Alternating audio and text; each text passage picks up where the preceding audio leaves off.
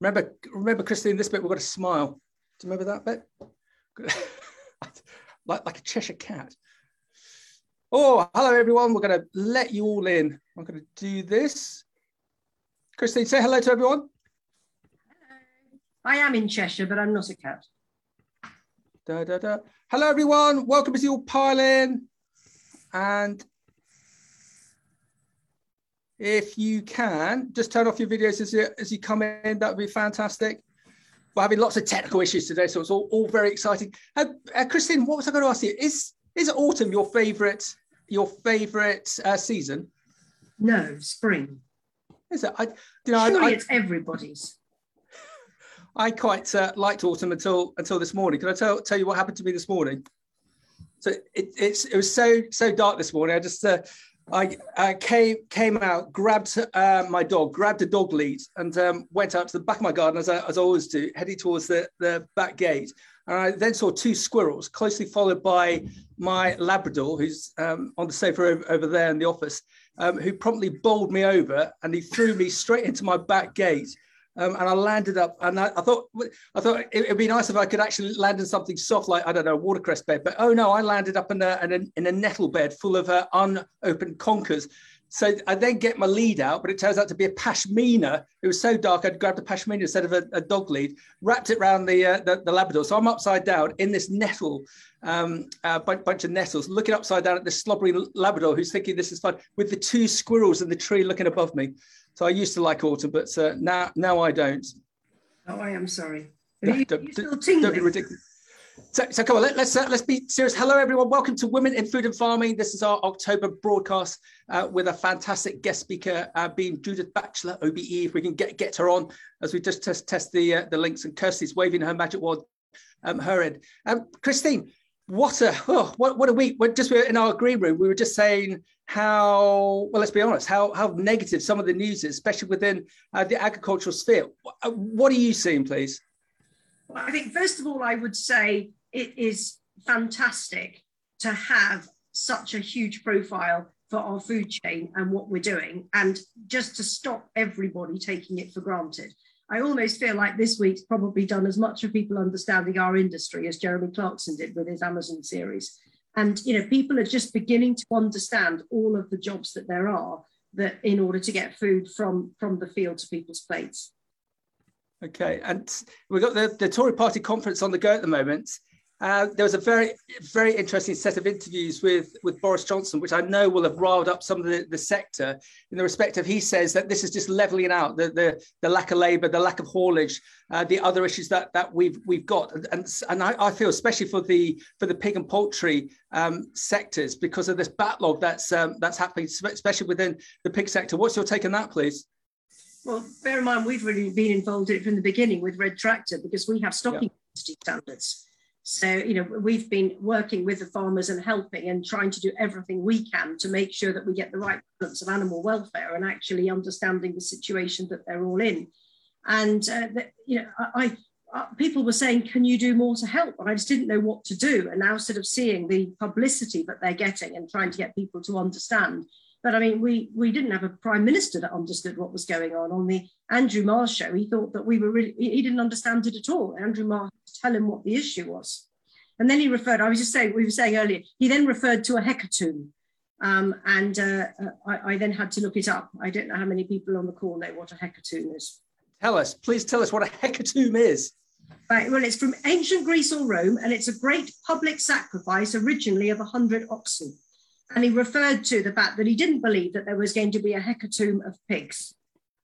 Um, oh. Whereas people were saying actually there's 150,000 pigs backed up on farm, and every week we don't do something, there's another 15,000 pigs, and they're all getting far too heavy. Yeah. And much easier. I mean, I think what people are really annoyed about is that, that labour has been offered to poultry, but not to pigs. And actually, poultry is a much shorter life cycle. I think it is it 42 days from a from a, a you know from, to, to, get to get to a broiler hen. So it's much easier for them to react when there's a problem. Whereas you, pigs, you've actually got to go from a piglet to something of 115 kilos, and that takes a while.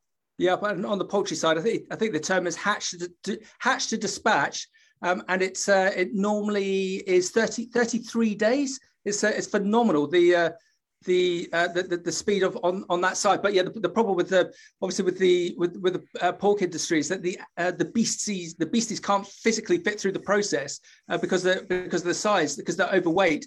So that that's the worry is that they they, they get um, thrown out and, and Christina, if you want to be Machiavellian, you'd say that the government have looked to bring in these um, uh, temporary visas for the poultry workers um, simply because of Christmas, simply because of turkeys. Because if we don't have turkeys on our plates, um, uh, it's going to be a vote, vote loser. Um, so we've got to have turkeys. But to, to Christine, not looking to put you on the spot, but do you think the government is therefore short-sighted to only allow uh, those temporary visas for those sectors? What, why can't we have temporary visas for the for these other sectors as well? I just think I think as they understand the gravity of each issue, temporary visas will be issued. I just think that the issue, the point is they haven't understood it and they hasn't grasped it, and it's a it's a huge. I was going to say it would be a failure of our industry, but it is terribly difficult to get people's attention. Um, but I think we've got it now. Excellent. And I've got great news that Judith has entered the uh, the, the, the, room. Um, we had technical problems getting Judith in. Judith has already been very busy sorting out Facebook. Judith, you, you Judith, you just turn your ears on, please. So Judith was uh, called in by Mark Zuckerberg yesterday because uh, uh, Facebook, WhatsApp, uh, Instagram went down for six hours, and Judith was called called in and just fixed that, and she's just fixed our technical problems as well. Judith, you're amazing. Oh God, it's it it's phenomenal, phenomenal. Is there, is there nothing that you can't do, Judith Thatcher? yeah, quite a few things actually, like get into a Zoom call. well, we'll have we'll have the uh, the, we'll have the post-match analysis a little bit later to see what went wrong. Uh, but but you're in. That's fantastic. So so Judith, how do you know Christine? Christine, how do you know Judith? Judith, you go first. Oh, well, very many years ago, we both used to work at Mars in um, chocolate in Dundee Road in Slough. So that was my first meeting. And of course, over the intervening years, which must be about 30 something years, our paths have crossed on many occasions. Excellent. And, and you got to t- tell me, t- tell me if this is a, um, this is an urban myth that um, in the, the chocolate industry, for the likes of Kit Kat, um, you, are allowed 24 hours free consumption of Kit Kats if you work in the factory on the basis that you'll never eat another Kit Kat again. Is that, is that true in the chocolate sector. Can you First remember? of all, Max, you've made a massive faux pas there. Oh, hello. Is not made by Mars. if you could have gone for anything from Mars to Snickers to Twix to Milky Way to. I only know Kit Kat. I only know my story of Kit Kat. But carry on, Christine. Keep murdering what, me. If, everything that was made every day used to get put in those brown trays that you generally used to see in small convenience stores, and they were laid out beautifully, and they were placed all around the office and it was our duty to eat them. And if they tasted funny, that there was a number you had to ring. So we were actually eating them before they'd had their microbiological tests and before they'd been released to the public. And I remember in all the time I was there, and I sampled quite a lot because it was my duty to do so. Um, I, I, remember a bounty that tasted really odd. And they established in the end that there'd been a certain um, varnish that had been used on the palate and it had tainted the coconut and the whole lot got put on hold and nothing actually went out to the public. So we did, we were able to eat as much as we wanted, and we got a free bag of sweets every week, didn't we, Judith? Excellent. So, so come on, Judith. What, what was what, what, what, was your favourite chocolate back in the day then? Oh. Oh, I, I do think I'm a galaxy girl, and I know it's not very smart, and I should be going for something with 70% cocoa solids, but oh no, it is lovely product. You you you enjoy that. So, so Judith, um, you very kindly um, came in. We're, we're, just going to brief you live as, as, to what Women in Food and Farming in this broadcast is all about. Christine, could you explain to Judith and anyone else who isn't, uh, who's new into the party, to the group, all about Women in Food and Farming, please, Christine? Um, it, it's very informal, but it's basically a network of women working anywhere in our industry. We like to have a huge focus on younger people. You know, what we want to do is have people not necessarily as proper mentors, but be able to have a chat and give advice and help people, uh, particularly those coming into the industry. So like those who've been around a long time are quite used to working in a field of men, and we're just trying to help everybody else. Um, and I think we found that just by having these events and for people being able to chat to each other, that uh, we were able to support people, support particularly the under 30s. And uh, we used to meet three times a year in London, and uh, uh, Max was setting up his uh, Beanstalk Global, and we had a chat and decided to do a one off. Um, and he said to me, Come on, Christine, you can do this every month. You can find a speaker every month. and we've now been nearly going a year, haven't we, virtually? We we have, and uh, to, to, to, great results because it's, uh, it's interesting how this works. That when we started uh, the Beanstalk uh, platforms, most people were uh, viewing live on Zoom because it was still quite quite new. What we found now is that ninety percent of the people um, who, are, who are watching are watching on catch up. So we're streaming live now to Facebook and we're streaming live to LinkedIn. Um, and as soon as we we finish, we'll put the recording out onto YouTube and the podcast series. And we tend to see, Christy, what's the figures? Over a seven to ten day period, we see anywhere between three and a half and seven and a half thousand views, total views um, of these broadcasts. So they're, they're, really impactful. And what I also enjoy, uh, Christine, is it's not just UK. We've got some amazing people dialed in from overseas. I think Nina, uh, Nina Patel from Fresh Express in India, one, one of the best great growers in India, has also, also dialed in, who's been a, been, been a previous speaker. So yeah, no, hopefully we'll get back to face to face. But in the meantime, we'll keep going on on this basis, Christy, with uh, with yourself and your your team, and uh, keep pushing the message for women in food and farming. And we have our little opportunity to network at the end, so we're still trying to keep up that basis. But uh, you know, I, I'm just looking forward to more people being part of part of the network, signing up to join us, and to feel that they can contact anybody in the network. Almost everybody that signs up, by the way, ticks the box that says their details can be shared. So if anybody contacts me after a meeting and said, "Can you help me get in touch with X, Y, or Z?" I, I can do that. But anyway, I, I don't want to hog the time. Can I just hand over to you, Max, to work with to, to go take over with Judah? Yes, please. And um, anyone who's got their video in uh, on, so I'm looking at Jessica, I'm looking at Maggie. Uh, can can you turn them off, please? Um, just just because the way that we're, we've got set up on Zoom and the breakout rooms, we need to allow every everyone in. So if you if you've got your video on, apart from Judith, if you could turn this off, that would be uh, that would be fan- fantastic. So Judith, um, just on the basis that you've come in on a different account, do you want to just check that you can uh, screen share? Oh, Judith, just turn your ears on. That inevitable saying. Da, da, da, so have you got that? Let us see. And the answer is no. Yes. so, so Judith, but just before just before you go live, I just wanted to do um, one thing, if that's okay, just for the, especially for the uh, for the people on the on the podcast. I just wanted to give a bit of a, a background um, to to yourself. Most people know about you, but there'll be some uh, recent graduates or um, some of our overseas people who dialed in who won't be fully aware of you. So, if it's okay, just let me give you a, um, a bit of a background on yourself, Judith, um, so you can you can check my uh, my, my research. So we're delighted to be joined today by Judith Batchelor, OBE, Special Advisor on CR and S and Public Affairs for Sainsbury's.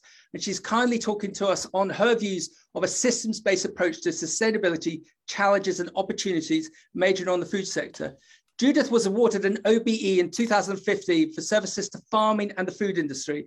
She also sits on the government's Food and Drink Sector Council, is a non-executive director of the Environment Agency and the Rugby Players Association, and is also a trustee of the Prince's Accounting for Sustainability Project, as well as the Royal Botanic Gardens. She's worked in the food and drink industry for more than 38 years, and prior to joining Sainsbury's, she was the director at Safeway and also spent 12 years in the food division of Marks and Spencers. Judith, how does that sound? Did I, did I get that spot on, or have you got anything else to add? No, no, that's fine. That's fine. Thank Excellent. you. So shall we, shall we let you run with this? Because this is going to be, it's, it's right on, on message. And I, I I think we'd be really interested to, especially also get the questions at the at the end. So is it okay if we just let you run, run with this, and we'll catch up at the uh, up at the end? Yeah, no, brilliant, and um, and happy to share these slides, and obviously you've you've got the uh, the recording. Um, but I, I wanted to just kick off by saying that I've approached this from, um, I suppose, with my UK research and innovation hat on, on the basis that I think that innovation is going to be our salvation when it comes to sustainability challenges and whether that's climate change whether that's nature or whether it's people um, we have got to be innovative if we are going to tackle these grandest challenges of our time. So um, hold that thought in your mind because I, I think it will be an interesting conversation when we start to come to the questions. And i suppose i would start with the fact that basically it doesn't doesn't matter which lens you look at our food system through whether that's the lens of plastic pollution in our oceans whether it's the lens of agriculture whether it's the lens of food waste and, and how much is wasted each year or it's whether it's through the lens of malnutrition our food system is not geared up for the future. And it's certainly not geared up for a net zero and biodiversity net gain um, scenario where we restore the planet to its um, former health. And when you look at what some of those challenges are, and you, you think about you know some of the, the statistics on biodiversity where 50% of the world's recorded biodiversity and i say recorded because clearly a lot of um, nature's secrets haven't yet been recorded and we're losing those things faster than we can record them. 50% of recorded biodiversity has been lost since 1970 um, and that is a is a horrific figure. And, and we are now in the decade of change, which means if we don't do something in the next decade, um, then we really have reached that biological tipping point.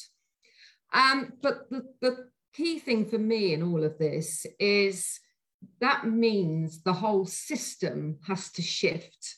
And, and that is a transformation that has, we've never done it before. We've never talked about food systems. We talk about value chains, we talk about supply chains, we talk about what's happening in retail or manufacturing, or, you know, even better, we, at least we've stopped using pre and post farm gate, but we don't talk about systemic change and, and managing the system.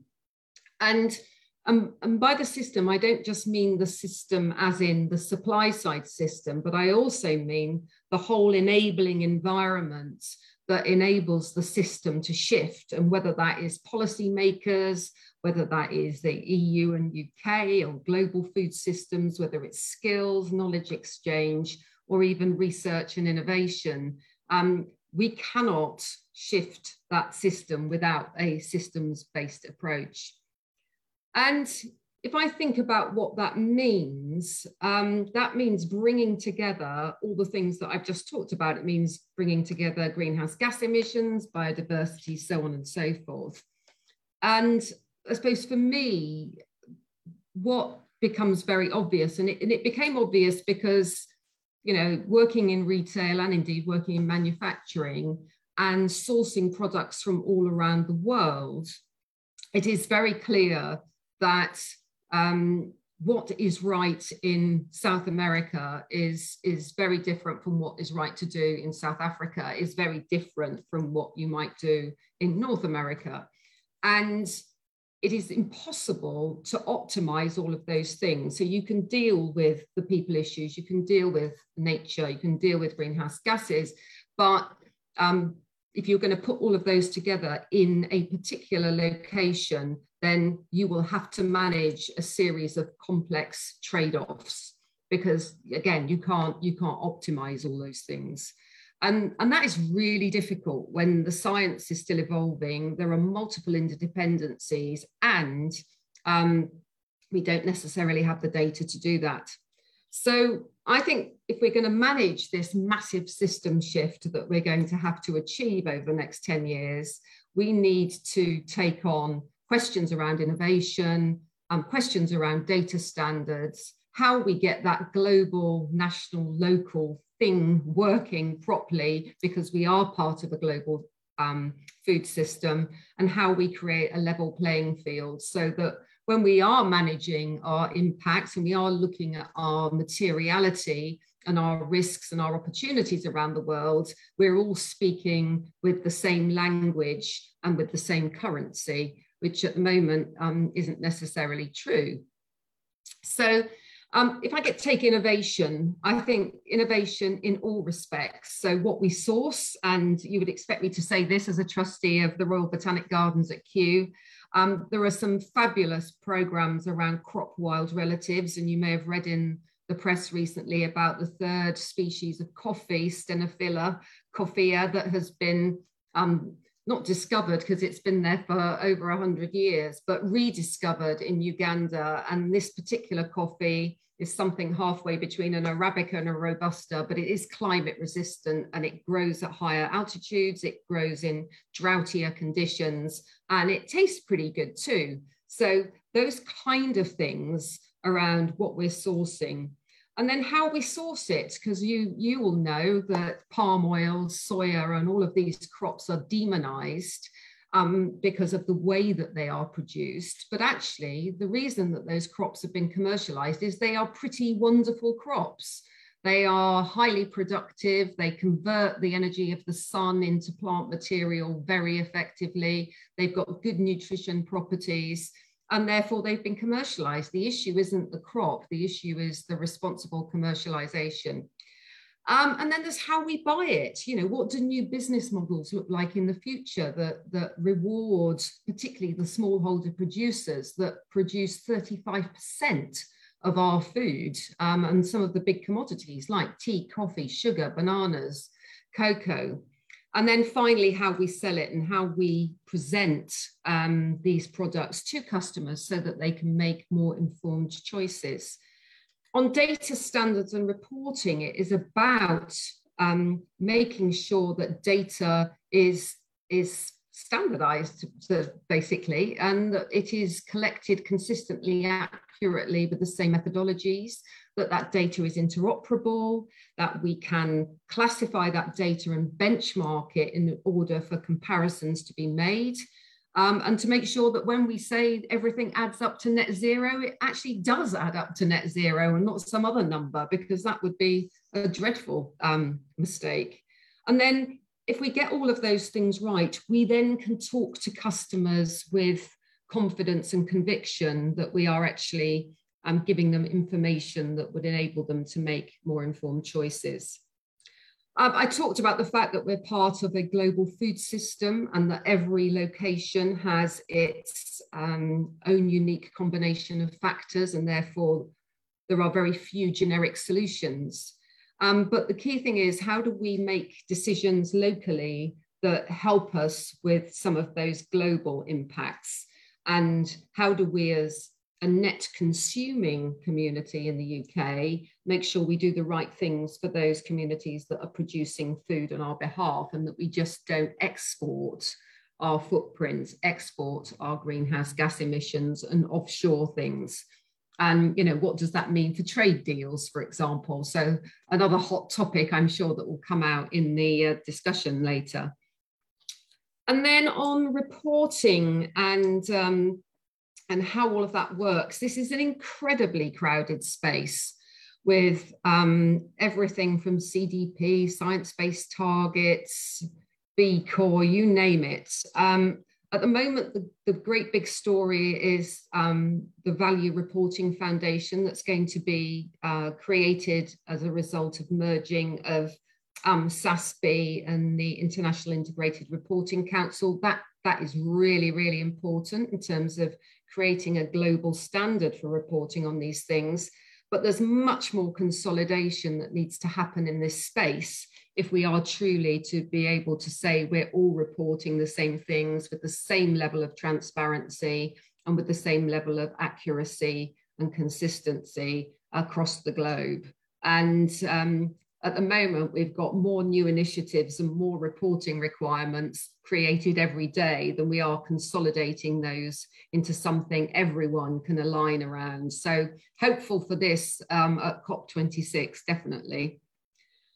Uh, and then the last bit, I suppose, for me is how you create what I would call connected business cases. So none of us operate in splendid isolation. We are all part of the system and therefore, when we start to talk about impact um, and the full business value, that cannot be just about a business operating in its own silo or vacuum. It has to be that connected business case. And, and we often talk about the fact that you have a single intervention with multiple benefits, uh, but often we don't measure those multiple benefits. We only measure the benefit that we intended from that intervention. So, for example, um, food waste is a good one because we can manage food waste, we can hit our targets on food waste, and we can talk about that in tons of food that is saved and um, people that are fed because of that.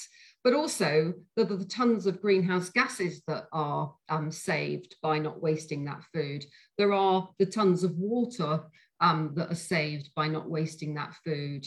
And there are the pounds of money uh, that are saved by not wasting the human resources and other resources that went into producing that food. But, but normally we don't report on those things and we don't think about those things. If we did, the value in some of these interventions would be enormous and we would be able to persuade people more actively to take action on those things. So thinking as a system and, and, and identifying the full value of any of these interventions, I think is, is hugely important. And it's a big opportunity and it's the kind of thing that investors in business are looking for um, in order to justify investing in the right things, in the right innovations.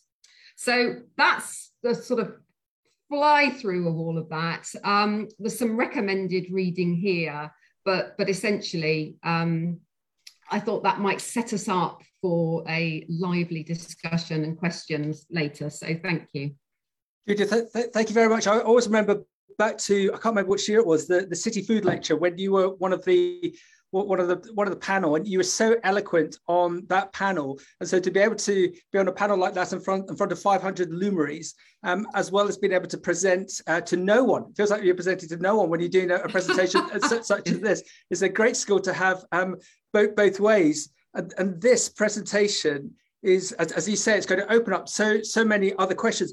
Can we have Christine, Camilla, Kirsty, Beverly and Debbie back in. And, and can I just start with um, one question? And, and um, everyone, if you've got questions, if you could put them into the um, the, the, the chat section. We'll, we'll present them over to, to Judith as we as we continue.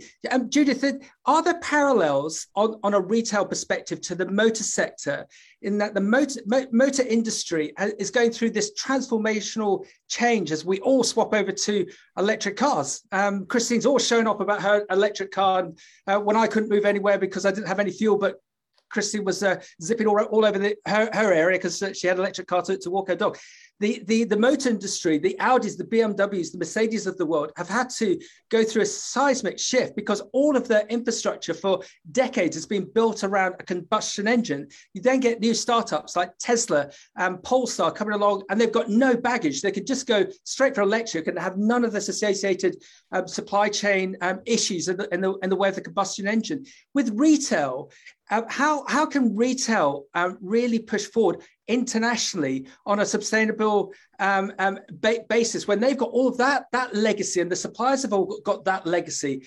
What, what's the magic wand on that please judith? I, I think it's there's no magic wand but there is a bit of push and pull. And by that i mean the pull from the um, the market from consumers because you know fundamentally there is very little market pull at the moment in the food sector because it's very difficult for customers to make informed choices because they don't have the information to do that. And you can see something like the Competition and Markets Authority getting involved in greenwash and green labeling yeah. challenges as being evidence of the fact that there is no consensus on that. So I think we do need to create a scenario where there can be market pull. And we know that 60, 67%, I think, according to Kantar, of customers want to make more sustainable choices, but they don't know how. Um, and only 22% of them can name any kind of organization that's doing a good job in that space. And then the second thing is we need the push from the supply chain. And if you look at what constitutes a healthy and sustainable diet, there is a complete mismatch between the food that is being produced by the global food system and the food we should be eating yeah. for a healthy and sustainable diet. Now, clearly, there's not going to be a great act of faith that says we're going to stop producing the food we're currently producing and produce the food that people should be eating.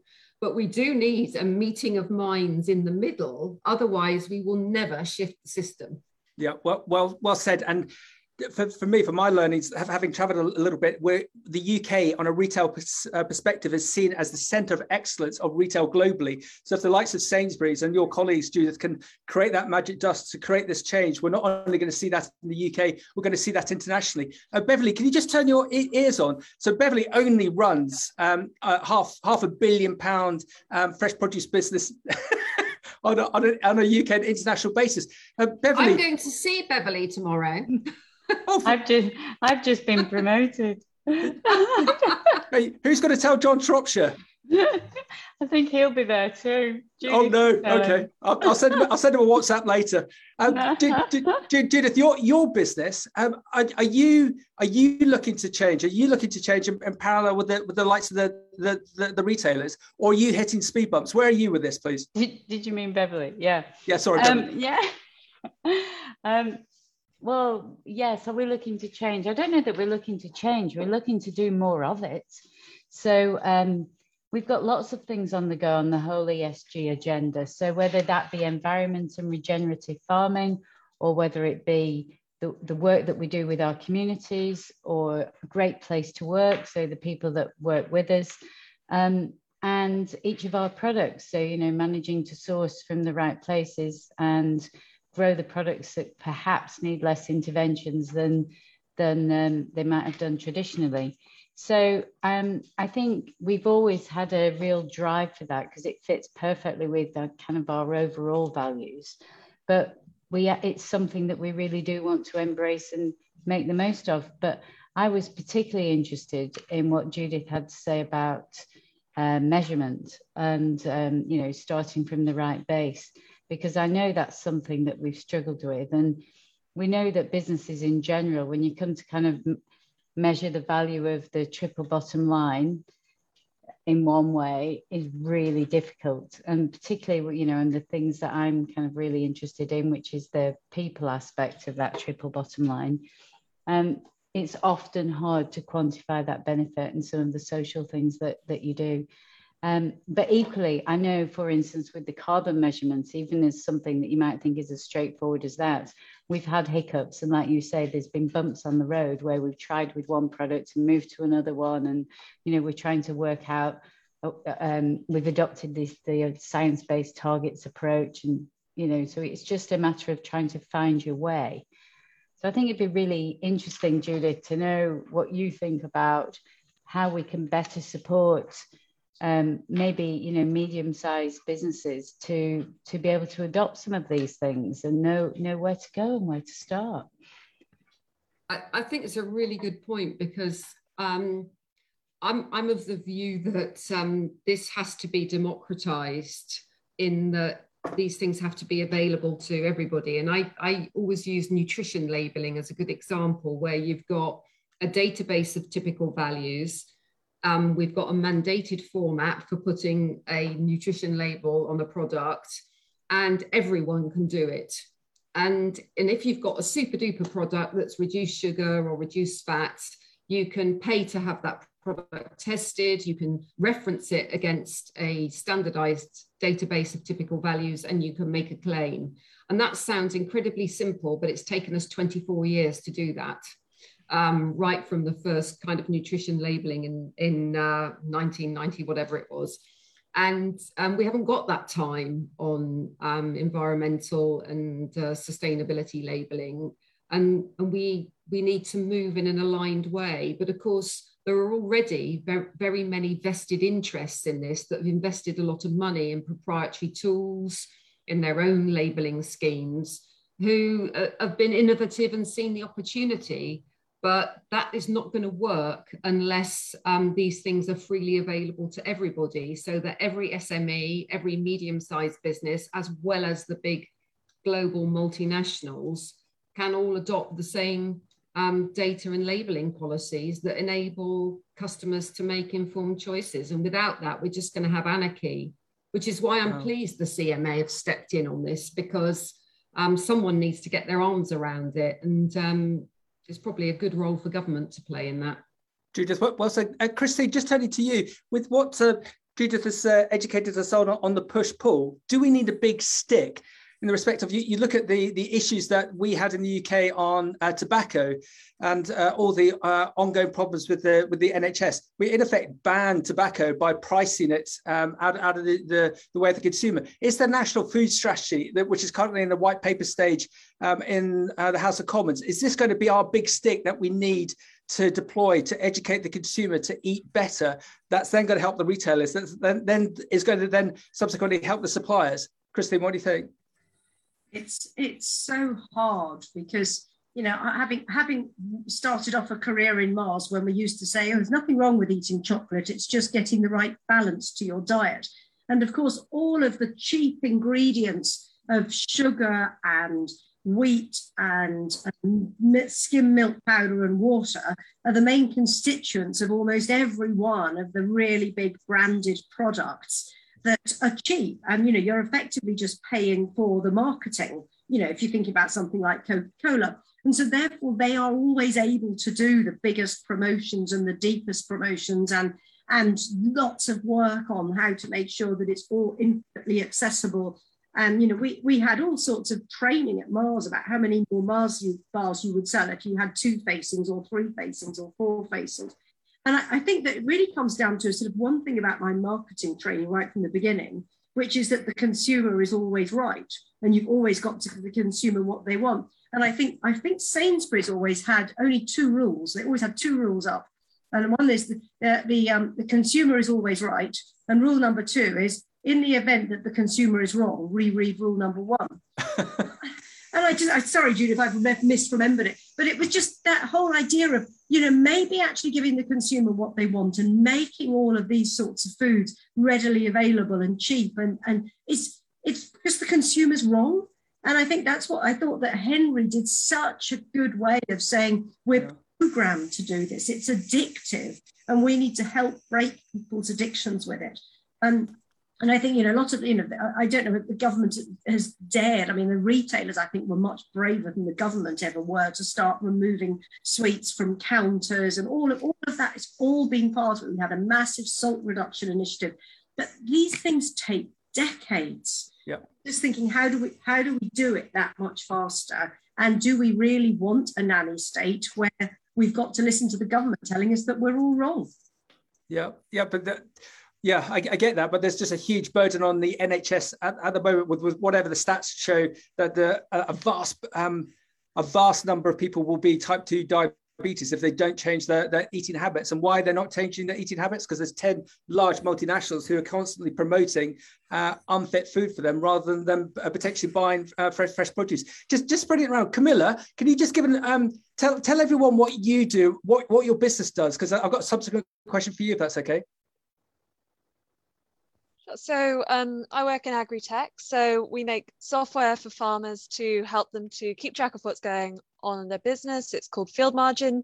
So basically making it really easy for farmers to record what they've done on their farm on a day-to-day basis. So what inputs they've used, um, what pest issues they're seeing, and then allowing them to bring that data together so that they can make better informed decisions. So coming back to that point about data and me- measurement, making that very accessible for the people who are actually producing food and are boots on the ground doing it. Excellent. I am about to, about to ask you a question, but I've just had a WhatsApp in. Where is Camilla? It's so light. It looks like it's 10 o'clock in the morning with her. I'm I'm in London. Really? The, the yeah, light always shines 24 in, in London. hour city. Excellent. So, so with your business, the, the, question is, how do you incorporate sustainability into your business? How do you create change within the ag tech field, or is it something that you're you're not looking to do? I, I know the answer, but I'd love to hear your your response, please.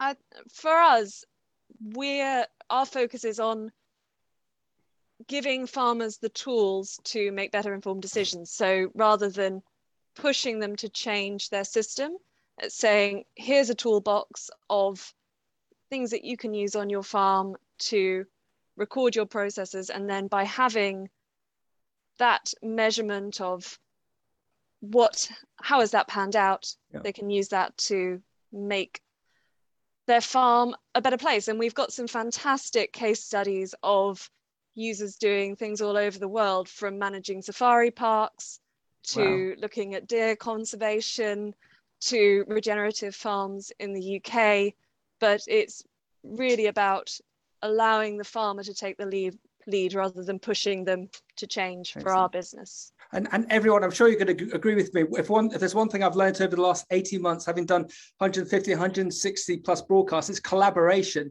I, am loving what uh, Judith was saying about the push-pull effect. As we all know, six out of 10 kids, unfortunately, don't know where fruit and veg comes from um, in the UK. With um, uh, with the, the likes of Veg Power, who, who are just getting bigger and bigger, um, some some of the uh, projects that they got on the go to educate kids as to where product uh, produce is coming from is transforming some of their lives. And just going back to Henry Dimbleby, we, we're very uh, fortunate to um, interview um, his co-partner in Chefs in Schools last Friday. So um, uh, Henry's school lost the, the, the, chef and he put out a message on Twitter. Anyone out there wanting to transform school um, uh, uh, catering system, not thinking that he'd get anything from it. And then this uh, qualified chef came through move it through two two years. They've now got kids in Hackney foraging uh, for food, filleting fish on a Wednesday, uh, ready for them all to eat it on, on a Friday. And they've now got uh, 50 schools doing the same thing, and they've uh, they, they've got 20,000 kids involved. Um, and if all, all elements of that catering system are now involved with all of the, those schools. So I agree with what um, Christine says that it takes decades sometimes to, to move these thing, things on. Uh, but with collaboration, it, there's definitely a, a, way to go. Uh, Debbie, come on, what, what, what do you think? With with everything that you and I've seen in the in, in your retail background, do you, do you think we can be optimistic, or should, should we just should we just turn off the lights now? No, we can be optimistic. We've got so much good stuff, but it is about people collaborating, sharing data, and having a common purpose to, to, to go forwards. It would be nice to think which of the areas of, say, for instance, fresh produce would be the pilots for, for getting better in the supply chain and what that could look like um, I, I, guess it's it's you know there's there's going to be a sort of bit of magic somewhere and one particular supply chain. It may well be something like G's because they are very forward thinking. So yes. yeah, good, good. Look forward to it. Yes, especially with their new leader Beverly. Um, I'm glad to. glad to have broken the news on that one. Kirsty, just give a, a background as to what you do apart from um, sorting out my technical nightmares. What what is MDS? The amazing business that, that is MDS. Yeah, so other than my sort of technical saviors, um, MDS, we are a graduate development program. So we are really focused on getting um, predominantly young people fresh out of university or looking to start their careers into the food and fresh produce industry. Um, and I would definitely say the things that we're talking about today is something that often comes up about the reasons why they want to work within this industry do you, do you, are you seeing more of a clamour? Are you seeing more applications coming through to um, MDS because uh, the younger generation they don't want to work for? And I always use the example Goldman Sachs and get paid 120,000 yeah. pound in their first year and work 130 hours a week. They actually want to get into a sector that does good for them to do good, for them to contribute, for them to to, to make make a better world. I'll be very jingoistic, but are you seeing that? We, we yeah we definitely are. When we ask so when we, we have these conversations about what is their motivation they talk about how they want to doing something which is fulfilling to them that they're going to be able to give back to their community that they see the work as being essential. Um, and then the topic of sustainability comes up and they all want to save the world and find the magic solution. Um, we do sort of we we try to encourage them in um, finding that that way into the, the industry to work around that. But again, I think there's an education issue here because they'll often say, well, I want to work within a sustainable business. I know that plastic packaging is an issue. I want to solve that. And that's because that's the narrative that they are being fed. And it might be better for them if they understood more about all the other contributing um, factors. And it's not all about getting rid of plastic straws and plastic um, packaging. It's a wider supply chain issue. Yeah, well, well so Judith, great question We've just had in from Claire Ottridge is there a view that the conversation needs to move away from educate, educating the consumer to engaging the consumer in a way that they want? At present, it seems to be a one size fits all strategy that takes no account for demographics or uh, psychographics, etc. Sainsbury's, you, you must have a powerhouse of a team crunching that data to uh, look to give the consumer what they want and, and take them on, on the journey. What again? I'm going to use that expression. What, what's the magic wand on, on that within within Sainsbury's within retail to get that uh, that that consumer on board? Well, I think uh, the first point, just to build on what Christine was saying earlier, I think um, we've moved away from being customer focused to being customer centric. And what I mean by that is um, understanding what customers want and what motivates them, but also um, layering on top of that, if customers knew what we know, what would they expect us to do? Um, and that's where the data comes in because we can look at a very granular level around what different consumers are doing. So, for example, um, when the pandemic kicked off and we um, were looking at uh, lots of people who were using food banks and food donation schemes. One of the things that became very obvious was that we could see where families using the data um, in our stores who were entitled to free school meals or healthy start vouchers weren't necessarily taking them up. And in fact, the government identified that 50% of families who were entitled to Healthy Start vouchers weren't claiming them and weren't using them. Wow. We can then take those, those customers and add to their Healthy Start vouchers with vouchers for fruit and veg.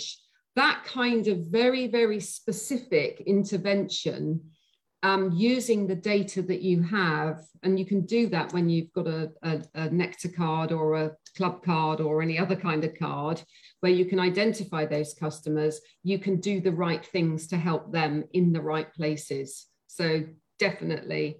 And I think geospatial data and being able to locate those individuals and create specific interventions for specific communities is quite interesting. And there was some great work done with the Consumer Goods Forum and all the retailers here, actually, in the UK, in Southwark and Lambeth, working with Guy's and St Thomas's Charity on very specific interventions for Southwark and Lambeth.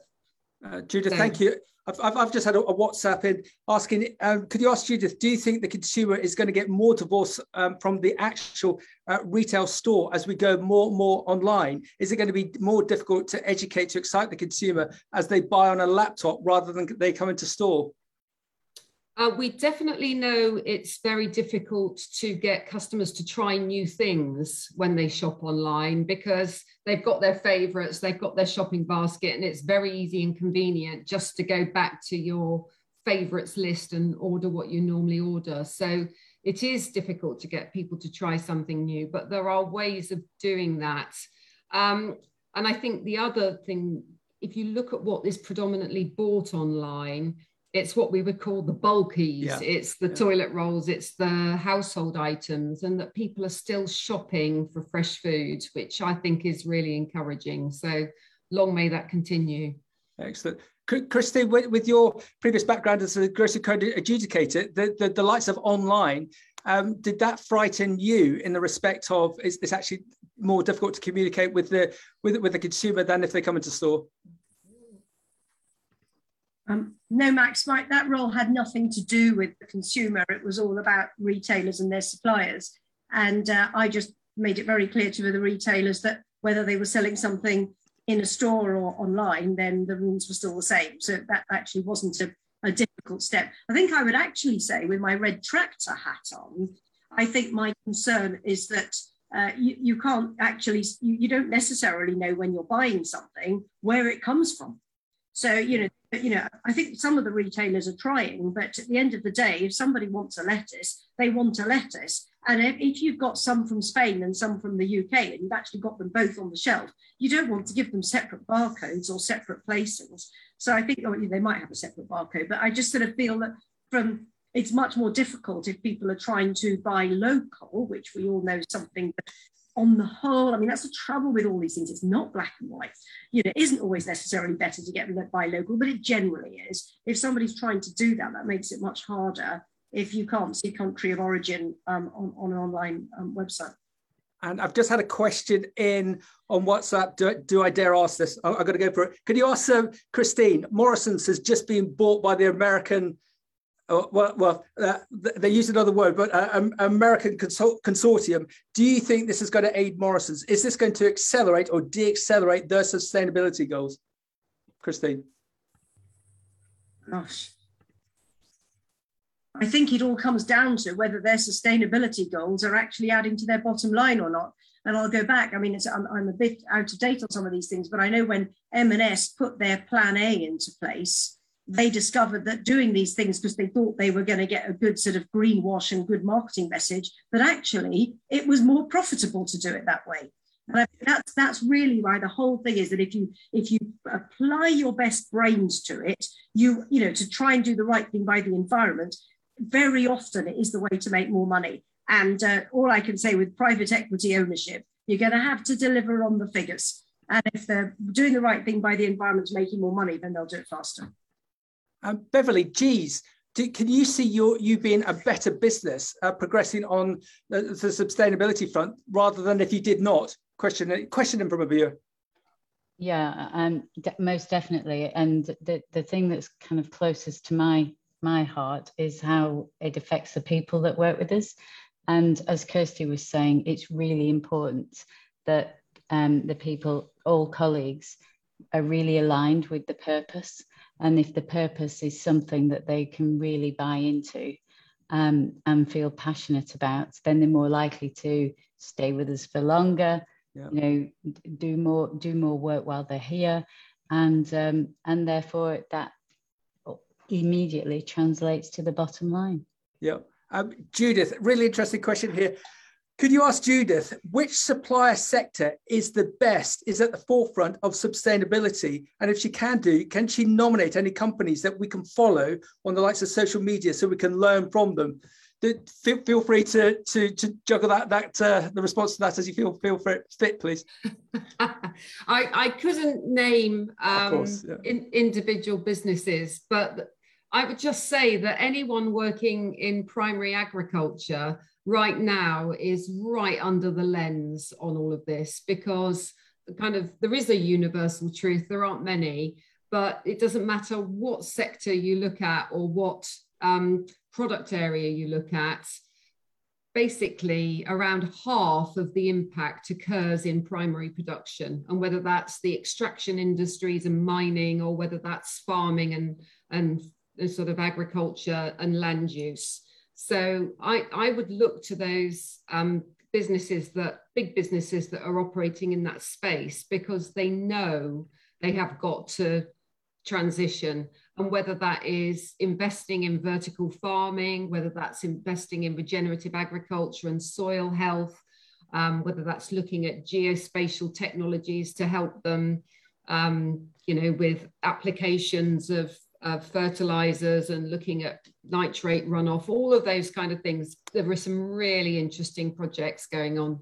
Yeah, it's it's a uh, we, we had uh, Tim O'Malley of Nationwide Produce um, on um, uh, last week when we were debating the whole issues. And as he said, uh, with the fresh produce sectors in, in its zeitgeist at the moment, um, everyone wants to get as much fresh produce as, as they, they want. We need to, to, to, to prosper on that. And on the ag tech side, we all need, need to go to you, Camilla, because you're, you're the expert in that sector. You'll be able to uh, advise us on that basis we, have done previous broadcasts about the uh, the funding aspect within ag and um, and fresh produce, and I found it fascinating that at the last recession, um, all of the international funds came running into um, agri-business because they saw it as a safe haven. And the same is happening now that the funds are running into agri-business, but also in the, into the fresh produce sectors internationally, and not just to get involved with 2,000 hectares of um, avocados in Peru, but all the associated ag tech um, elements, um, be that the likes of Camilla's business, um, but also some, some of the other data centric, data centric sides. So there's there's this, this clamor, there's this interest to, to get involved, and then we get the oddities of uh, of bless him. I know he's uh, one of Debbie's uh, favourites, Jeremy Clarkson, who's just uh, uh, uh give raise the profile of, uh, of agriculture to, to, to another level. So so everyone, we're, slightly um, looking, looking to run out of time before we go to, get into the breakout rooms. It would be great to get a sort of closing statement from all of you on on board as, as some of the founders of the of the group as to where you think sustainability within the food sectors is going to be two, three years from, from now? Is it going to be a big thumbs up from, from yourselves? It, are, are, we going to create this success? Are we going to make this different difference in the UK and internationally, or are we going to use my expression again? Going to keep on hitting roadblocks that we're going to have problems to to to, to get round. So, who should we pick on first? Christine, where are we going to be in three years' time on this whole sustainability element? Is that a thumbs up or a thumbs down? Uh, thumbs up, but I'm not going to answer your question any further than that because I think that this is an absolutely fabulous industry for people to come into. And I want, you know, that's where I think MDS has got this fabulous role. It doesn't matter whether you've done engineering or languages or geography or agriculture as a degree, get into the industry. And MDS is one of the routes in, there are many others, but this is the industry to get into to make a difference. Oh, I, didn't realize we've been sponsored by MDS. Kirsty, we've been sponsored by, by you. Fantastic. Kirsty, what, what's your view with everything that you're seeing with your, your amazing trainees coming through the, the MDS system? Are you positive about the future? Are you a thumbs up or your thumbs down in the respect of sustainability? I think I'm a, a thumbs up, and I think we're going to be um, forced to make a change, not just by people wanting to work within the industry, but um, the generation that's coming up is a, it's a focus for them. They want change. They are worried about their future, um, and they are going to be the ones in charge at some point. So they're going to make us change. Yeah, well, well said. Spot on. Uh, Debbie, uh, I'll give you Jeremy Clarkson's mobile number. I'll WhatsApp that to you a little bit later, but you probably already got it. What's your view on the, on the subject? Thumbs up, thumbs down? Three years definitely, out? Definitely thumbs up. Wonderful industry. And the more that any of us can do to showcase and tell the stories like Jeremy Clarkson does, but perhaps in a slightly different way, the better because it's helping people change their minds positively. Fantastic, Debbie. We've got to get you on Clarkson's farm. I, I, that's just a given. just, just let, let, me make a call, Camilla. With with your expertise of you and your colleagues, if there's one thing that I've learned about this sector, there is so much uh, profitability held up within the supply chain and with the magic dust that you can provide with your with your business. I'm, I'm, I'm sort of slightly leading the witness here but i'm guessing that you, you're positive about the future. Yes absolutely. I think the thing that uh, makes me feel the most positive is actually um, the shift that i've seen in attitudes both within the farming community the amount of dialogue that there is about either shifting to regenerative practices or reducing inputs and measuring how those changes are actually input, improving both farm profitability and um, the farm's environmental impact and really thinking about that. But also, um, aside from agriculture, the shift that I've seen among my friendship group and the people I talk to in London when I talk to them, and even over the last five years, when I used to say I worked in agriculture, they were like, oh, all right. Whereas now wow, you work in yeah, agriculture, you're right at the coal face of you know, something that can really help the environment. And that's being seen as something that's a lot more exciting. And I think as um, as everyone else has been saying, having that energy and drive to improve is going to be important going forward. Camilla, well said. Uh, global president of G's. I've just re-promoted you, Beverly. So, so with what Camilla says, you, you must be excited that um, I would hope that you you got um, more people rushing, um, not knocking mm. on your door, looking to join uh, to join G's. But what, mm. what's your thought with your with your own personal views and that of G's? Are you positive about the about mm. the future and the and the direction that G's is going? Yeah, I'm I'm a thumbs up for two reasons. The first one is I I think it is a non-negotiable, and I, I think we won't have a choice because of the next generation, the millennials, the Generation Zs, whether they want to come and work in agriculture, like Camilla was talking about, and Kirsty, but also there are consumers of the future. So we've yeah, got to do it. But I think, secondly, I think there's enough people within primary production and certainly in horticulture that are determined not only to do the right thing in their own businesses, but also to get out there and help communicate the value and the benefits of this so they can help to move minds um, on a wider scale and wider basis. So I just I think we just need kind of one or two or three real ambassadors to get the messages out there and that'll make a big difference. Judith, you're you're like a, a bumblebee in some respects that you've got this ability to go and visit companies and organizations on a, on a, UK international basis. And as a bumblebee, you're picking up pollen, you're picking up information. Is there anything that you've picked up today that you didn't know uh, that you'd like to communicate to us?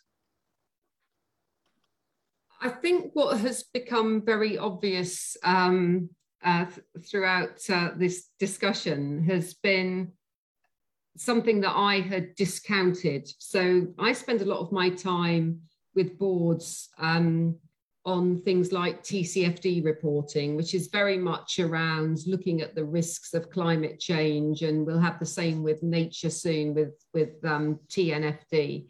And, and looking at how you mitigate those risks and how you build your future strategy in a climate, you know, future or climate change future. I, I've always thought that everyone underplays the role of innovation in this and that, that actually there will be some real winners in, in the whole climate change scenario, which will be the businesses that invest, do the right things, um, and really um, make sure that they adapt to a, a new world.